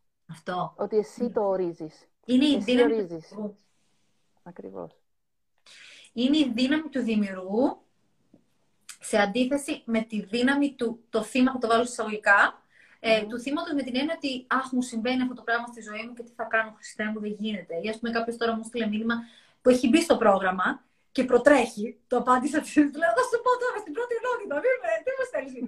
Η ερώτησή του ήταν, και πώς θα γίνει δηλαδή όταν ο κόσμος γύρω μας ε, τρελαίνεται εμείς να κάνουμε το δικό μας manifestation; Και η αλήθεια είναι ότι ο κόσμος γύρω μας μπορεί να κάνει ό,τι θέλει και εμείς παράλληλα να κάνουμε ό,τι θέλουμε. Δηλαδή ναι. δεν είμαστε θύματα των καταστάσεων. Είμαστε δημιουργοί. Με πρακτικό τρόπο. Ακριβώς. Και ξεκινάμε με όλες αυτές τις πρακτικές, είτε είναι ο διαλογισμός, είτε είναι οτιδήποτε, με την ευγνωμοσύνη. Αυτό σου δίνει πάρα πολύ μεγάλη δύναμη απλοποιείς τη σκέψη σου και λες, ωραία, ευγνωμοσύνη, συγχώρεση, προχωράμε. Τι μπορώ να κάνω για να βοηθήσω τον εαυτό μου, τους άλλους, τι μπορώ σήμερα να κάνω για να είμαι πιο αποδοτική, πιο καλή, πιο χρήσιμη για τους γύρω μου. Αλλάζουμε την εστίαση, αυτό κάνουμε, ναι. Τι ωραία που τα λέμε. Τι ωραία, έχει περάσει ακριβώς μία ώρα ε, για να δω. Να πω και κάτι που θυμήθηκα και ε, όταν συναντηθήκαμε, ναι. ε, έτρωγα πάρα πολύ σοκολάτα. Αχ, πες το αυτό! Εντάξει, ήταν ένα, ένα πρόβλημα. Ήθελα να τρώω κάθε μέρα σοκολάτα. Ε, δεν θα πούμε τώρα τους λόγους, ούτε θυμάμαι για ποιο λόγο, πάντως έτρωγα κάθε μέρα σοκολάτα. Και κατάφερες με την τεχνική, την θυμάμαι μέχρι και τώρα, να μου το κόψεις αυτό. Ήταν φοβερό. Σταμάτησα να τρώω σοκολάτα. Με την ίδια τεχνική σταμάτησα και εγώ να τρώω πάρα πολλά διαφορετικά πράγματα. δηλαδή και πρακτικά το, το, το, το, σύστημά σου έχει αποτελέσματα, αυτό θέλω να σου πω, και σε πολύ πρακτικό επίπεδο. Αχ, Ρουλάρα, είσαι, είσαι καταπληκτική. Λένε εδώ πόση ευγένεια, πόσο σεβασμός, πόση κατανόηση. Ε, βέβαια λένε ότι μπορεί να είμαστε και λίγο, λέει, είστε, είστε υπέροχος άνθρωπος, εκπέμπεται ηρεμία, πολύ ευχάριστο που σας ακούμε. Η, η Ετή λέει όμως, οι Ελληνάρες λέει, στο κουφού την πόρτα. Δεν πειράζει. Και εμείς στην Ελλάδα ζούμε. Δεν πειράζει. Κάθε μέρα έχω να κάνω με Ελληνάρε. Δυστυχώς ή ευτυχώς. Έχουν ο καθένας, ε, ε, δεν θα πω το κουμπί του, ο καθένας το σύστημά του. Πρέπει όταν αντιμετωπίσει με σεβασμό τον οποιονδήποτε, χαμηλώνει και αυτός. Αν τον αντιμετωπίσει ναι. με τον ίδιο τρόπο, ε, μάλλον ε, θα υπάρχει σύγκρουση. Γιατί και εγώ παλιότερα αυτό έκανα. Ξέρω εγώ, μου έλεγε τι θες, κυρά μου, ξέρω εγώ, δεν οδηγείς καλά, δεν κάνεις. Θα κατέβαινα από το αυτοκίνητο να του ζητήσω το λόγο. Σε μένα μιλάς, ξέρω εγώ. Τώρα δείχνω να κατανα... Το έχω κάνει, ναι, το έχω κάνει παλιότερα. Το έχω κάνει, δυστυχώς. Ε, γιατί με πίεζε πάρα πολύ ένας από πίσω να με προσπεράσει και στο φανάρι κατέβηκε και του λέω τι θέλεις; Με συγχωρείς, τι που θα πας, τι θες, γιατί με πιέζει τόσο πολύ και έμαθε την πλάκα του. Κατέβηκε κανονικά. Αυτό τώρα δεν θα το έκανα ξανά. Τώρα, ναι, πλέον δεν θα το έκανα. Η αλήθεια είναι ναι. ότι αλλάζουμε το περιβάλλον μέσα στο οποίο μπαίνουμε. Ε, αλλάζουμε το περιβάλλον. Αν εμείς έχουμε μέσα μας την ηρεμία, τη γαλήνη, την κατανόηση και όλα τα, ε, όλες τις ισορροπημένες ποιότητες ενός ε, αφυπνισμένου ανθρώπου, με το που μπούμε σε έναν χώρο μπορούμε να τον αλλάξουμε. Και πραγματικά μπορώ να σας πω ακριβώς πώς. Μπορώ να σας πω ακριβώς πώς. Σε δημόσια υπηρεσία στην Ελλάδα, που όλοι ξέρουμε τι σημαίνει αυτό, η μέρα όπου δεν εξυπηρετούν το κοινό. Εγώ βρέθηκα σαν καλό Αμερικανάκι μια Παρασκευή που δεν ήταν η μέρα που έπρεπε να είμαι εγώ εκεί. Δεν το ήξερα. Χάθηκα φυσικά, ανέβηκα λάθος ορόφους κτλ. Και δέχομαι μια εξαιρετική βία. Καταπληκτική. Φανταστική. Δεν μπορώ να πω. Δεν θέλω να πω τρομερή, γιατί πραγματικά δεν τρόμαξα. Ο άντρας μου όμως που δεν μιλάει ελληνικά, δεν μιλάει άνθρωπος, δεν έχει εικόνα. Είναι τώρα σε ένα ξένο τόπο, εξωτικό στα μάτια του, περνάει τέλειο, του αρέσει πάρα πολύ η Ελλάδα. Και είμαστε στην δημόσια υπηρεσία και έρχεται ένας κύριος, ο οποίος επιτίθεται λεκτικά και σχεδόν και με το σώμα του. Δηλαδή, δεν με ακούμπησε, αλλά ναι. υπήρχε ένα. Και εγώ εκείνη τη στιγμή ήταν λες και είχα ασπίδες, πανοπλίες. Τι θέλετε, πώ θέλετε το δείτε. Φορούσα πανοπλία, είχα ασπίδα, είχα ξύφος μέσα μου εγώ ήρεμη βούδας, γιατί έχω κάνει όλες αυτές τις τεχνικές ξανά και ξανά και ξανά, ξανά, ξανά, ξανά. Ο άντρας μου με ανοιχτό το στόμα δεν το πίστευε, όπου εγώ έμεινα κόκαλο, κοκάλωσα, αλλά μέσα μου είχα αγάπη και κατανόηση. Δεν του απάντησα του κυρίου αυτού. Μόνο που τον κοίταξα, έκανε τρία βήματα πίσω και δεν ήμουν καθόλου επιθετική, καθόλου θυμωμένη, καθόλου. Έκανε τρία βήματα πίσω δεν του είπα κουβέντα, γύρισα από την άλλη και πήγα και έκανα τη δουλειά μου. Ο άνθρωπος αυτός κάθισε για το ένα τέταρτο που εγώ ήμουν μέσα στην υποδιευθύντρια και τελικά έμαθα ότι ήταν η λάθος μέρα και τα λοιπά. Ε, είχε μείνει κόκαλο. 15 λεπτά βγήκα από το γραφείο και ήταν αυτός ακόμα εκεί. Δεν το πίστευε ο άνθρωπος αυτός ότι εγώ δεν... Ε, και μετά φυσικά του την είπε και η υποδιευθύντρια, που εγώ δεν της είπα τίποτα. Θέλω να σου πω ότι όλα γαλήνευσα. Τώρα δεν ξέρω αν ακούγεται αυτό αρκετό ή καλό ή ξέρω εγώ. Ή... Αλλά για μένα ήταν θαυματουργό. Ο άντρας μου γέλαγε. Διότι έχει να κάνει με το πώς μπαίνω σε ένα χώρο. Δεν πάω ο κόσμος γύρω μου να κάνει τι θέλει. Εγώ πώς θα αντιδράσω, πώς αισθανθώ μέσα από τον χώρο. Ακριβώς. Είμαι δημιουργός. Μπορώ να κάνω ό,τι θέλω. Και τη δουλειά μου έκανα παρεμπιπτόντως, παρόλο, που δεν ήταν η μέρα του κοινού. Ε, διότι δεν φώναξα, δεν τσίριξα, δεν είπα τα συγγνώμη μου, είπα τα σωστά τα πράγματα. Είχα κατανόηση. Γιατί και εγώ καταλαβαίνω από πού προέρχομαι και πώς. Δεν ήμουν. Δεν ήξερα που πήγαινα ακριβώς. Οπότε, απαντάω σε κάποιον που είπε για την πόρτα και τον κουφό και όλα αυτά. Ναι. Ε, όχι, όχι, θα συμφωνήσω και εγώ ότι είναι όλα θέμα τρόπου. Εάν έχεις τον κατάλληλο τρόπο ή αν έχεις εκπαιδευτεί, να το πω έτσι, γιατί δεν είναι εύκολο, ε, στον κατάλληλο τρόπο ε, και διατηρείς την ψυχραιμία σου, μπορείς να χαμηλώσεις την ένταση και αυτό που είπες, να κινητοποιηθεί ο άλλος, ε, εντάξει, εκτός και αν είναι σάικο εντελώς, αλλά μπορείς να το πετύχεις. Ήταν και λίγο σάικο αυτό να σας πω, δεν ήταν ακριβώς αλλά θέλω να πω, ήταν μια εξτρή περίπτωση ανθρώπου. Αλλά ναι, όχι. Αυτό, όταν δεν ζούμε στον φόβο και ζούμε στην πίστη του εαυτού μας καταρχάς και την εμπιστοσύνη στη ζωή, όλα μπορούμε να τα κάνουμε. και λοιπόν, τα είπαμε τέλεια. Έχει περάσει πάρα από μια ώρα. Έχω καταχραστεί το χρόνο σου. Μισή ώρα σου είχα πει. ε, σε ευχαριστώ τόσο πολύ που μπήκες στη ζωή μου. Σε ευχαριστώ τόσο πολύ που έκανες όλα αυτά, που ήσουν ανοιχτή για να τα κάνεις. Σε ευχαριστώ που σε ήσουν εδώ μαζί μας. Εγώ ευχαριστώ. Εγώ από καρδιάς, από καρδιάς γιατί άλλαξε τη ζωή μου. Αχ, αγάπη μου, και θέλω τόσο πολύ. Άντε να τελειώσουμε όλα αυτά τα lockdown να βρεθούμε και από κοντά. Ναι. Εντάξει, είμαστε πάντα συνδεδεμένες. Σε ευχαριστώ πάρα πολύ για το χρόνο σου. Ε, τα λέμε πάρα πολύ σύντομα.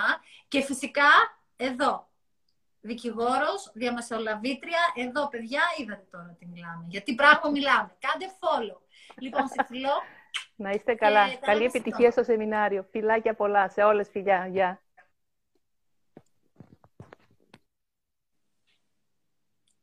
είμαι κι εγώ. Έτσι ήθελα να μιλήσουμε με τη Ρούλα. Αν είναι οποιαδήποτε άλλη μαθήτρια ή μαθητής του Manifestation Map εδώ, παιδιά, κάντε μου request να μπούμε. Έχω λίγα λεπτά ακόμα. Έχω πει και στην Ειρήνη, η οποία όμως δουλεύει, που μου ζητήσατε χθε να μιλήσει, μπορεί να την καταφέρουμε. Αν είναι οποιαδήποτε άλλη μαθήτριά μου εδώ, μπορούμε να κάνουμε άλλο ένα έτσι γρήγορο. Ε, ήθελα να γνωρίσετε τη Ρούλα, γιατί είναι ένας ιδιαίτερος άνθρωπος.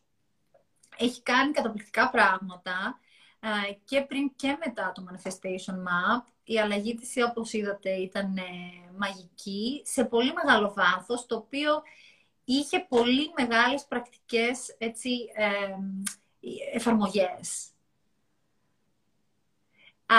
με αυτά και με εκείνα θέλω... Ε, κάντε μου request όποιος θέλει, είμαι ανοιχτή. Ή αν ακόμα είσαστε και που το σκέφτεστε για το manifestation map και θέλετε να μιλήσουμε, θα σας βάλω εδώ να μιλήσουμε, να μου πείτε τις απορίες σας, να τα πούμε εδώ. Κάντε request, ανοίξτε, να ανοίξει η κάμερα. Ε, να σας πω λοιπόν ότι οι εγγραφές λήγουν σήμερα το βράδυ. Σήμερα το βράδυ τα μεσάνυχτα λήγουν οι εγγραφές του Manifestation Map σε αυτόν τον νέο κύκλο του 2021 Ξεκινάμε το πρώτο μάθημα την Παρασκευή, μεθαύριο, στις 27. Ε, είπα και χθες, το λέω και σήμερα, αν κάποιοι από εσάς θέλετε κάποια διευκόλυνση γιατί οι πληρώνεστε στις 30 του μηνός, στείλτε μου email στο ασπασιακουμλή.gmail.com και θα σας κάνουμε τη διευκόλυνση. Ε, ε, ρωτήστε με αν έχετε οποιασδήποτε άλλες απορίες. Η τεχνική που χρησιμοποίησα για τη σοκολάτα ήταν τεχνική NLP, την οποία πιστεύω ότι μπορώ να, να σας την κάνω. Ε, να σκεφτώ. Ενδεχομένως να γίνεται να την κάνω live στα κάποια από τις συνεδρίες μας, στο Manifestation Map. Ε, Πολύ χαίρομαι που σας άρεσε η Ρούλα και, και γράφετε όλα αυτά τα πολύ ωραία σχόλια.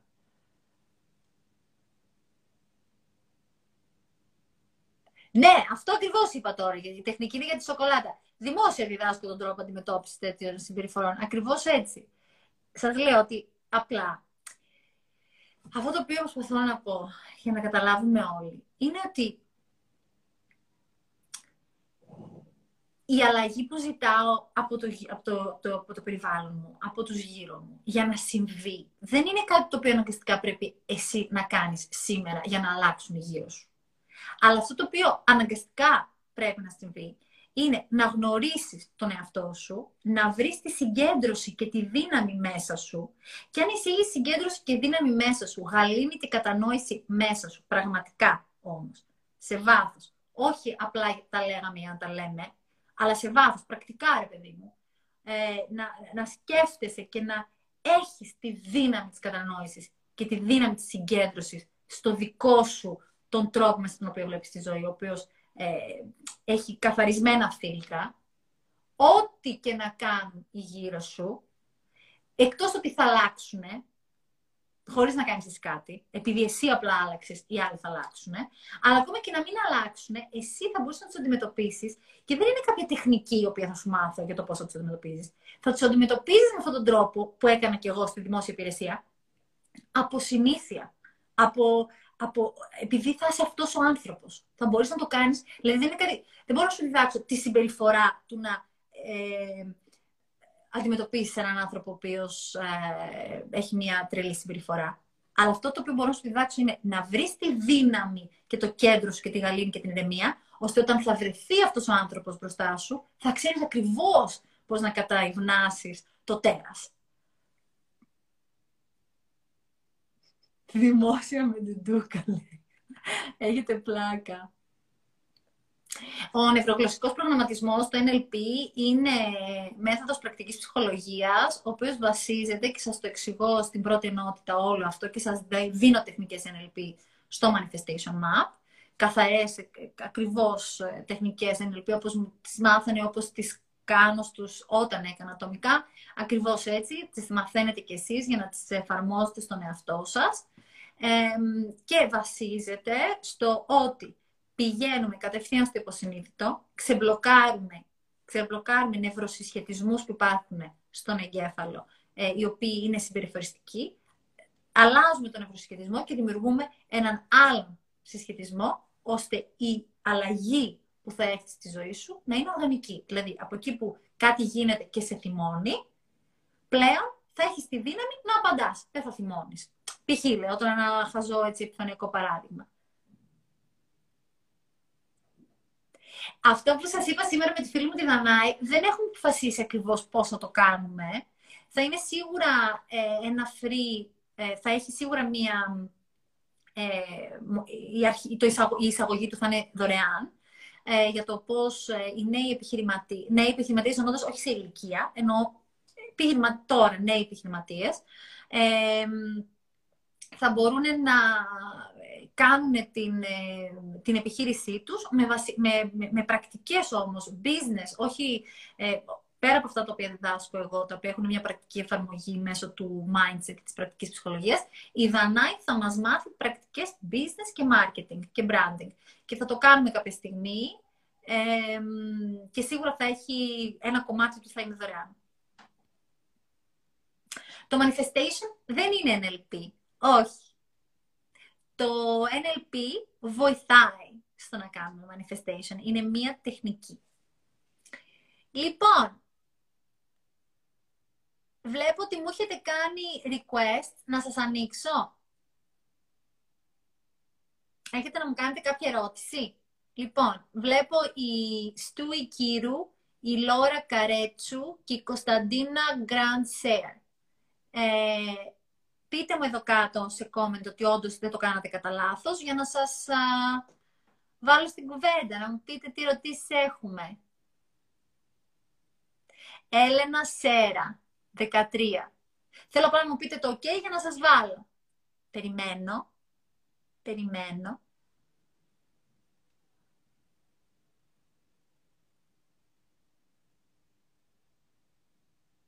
Γιατί καμιά φορά τα πατάτε κατά λάθος και δεν θέλω να σας τρομάξω.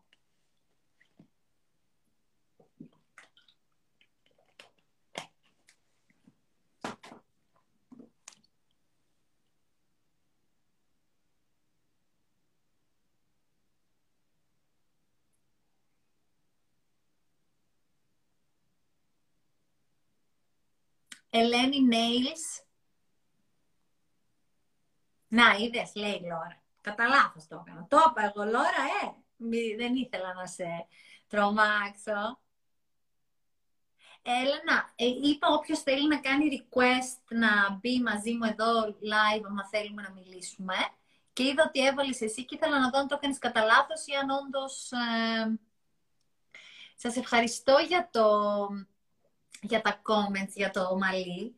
Έτσι ήθελα μια αλλαγή. Βαρέθηκα τα κοντά, παιδιά. Πολύ καιρό τα έχω κοντά. Πότε θα μακρύνουνε; Ναι, το σκέφτομαι, το σκέφτομαι, το σκέφτομαι. Καθίστε τώρα να βγουν τα μαλλιά μου ωραία και δυνατά και θα γίνει χαμούλης. Θα κάνω όλα τα χρώματα. Το έχω πει. Καλά, θα κάνω και αυτό το χρώμα. Θα το κάνω. Νομίζω αυτό δεν είναι δύσκολο χρώμα στο, στα, στα καστανά. Ε, δεν έχω βάψει και ποτέ τα μαλλιά μου, το ξέρετε αυτό εσείς. Δεν έχω βάψει ποτέ.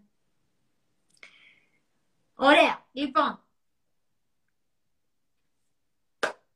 Αυτά. Ευχαριστώ πάρα πολύ για τα ωραία σας λόγια.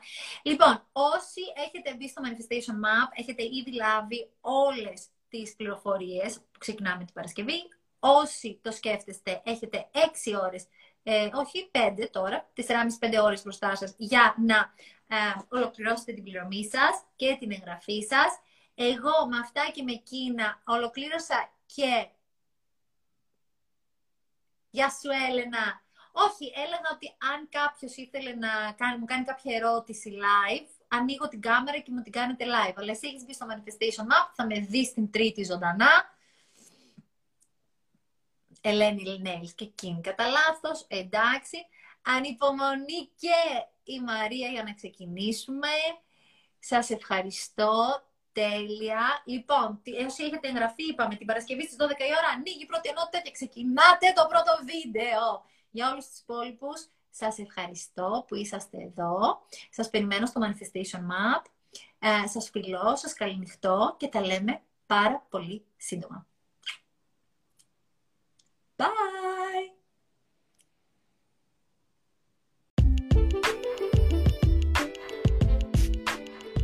Σε ευχαριστώ που ήσουν μαζί μας σε ένα ακόμα επεισόδιο του Faith Till You Podcast. Μοιράσου το με τους φίλους σου, κάνε screenshot και share στα social media σου, αξιολόγησέ το μέσα στο app podcast του iPhone και κάνε tune in σε ένα επόμενο επεισόδιο που θα είμαστε πάλι μαζί για να ανεβάσουμε ενέργεια.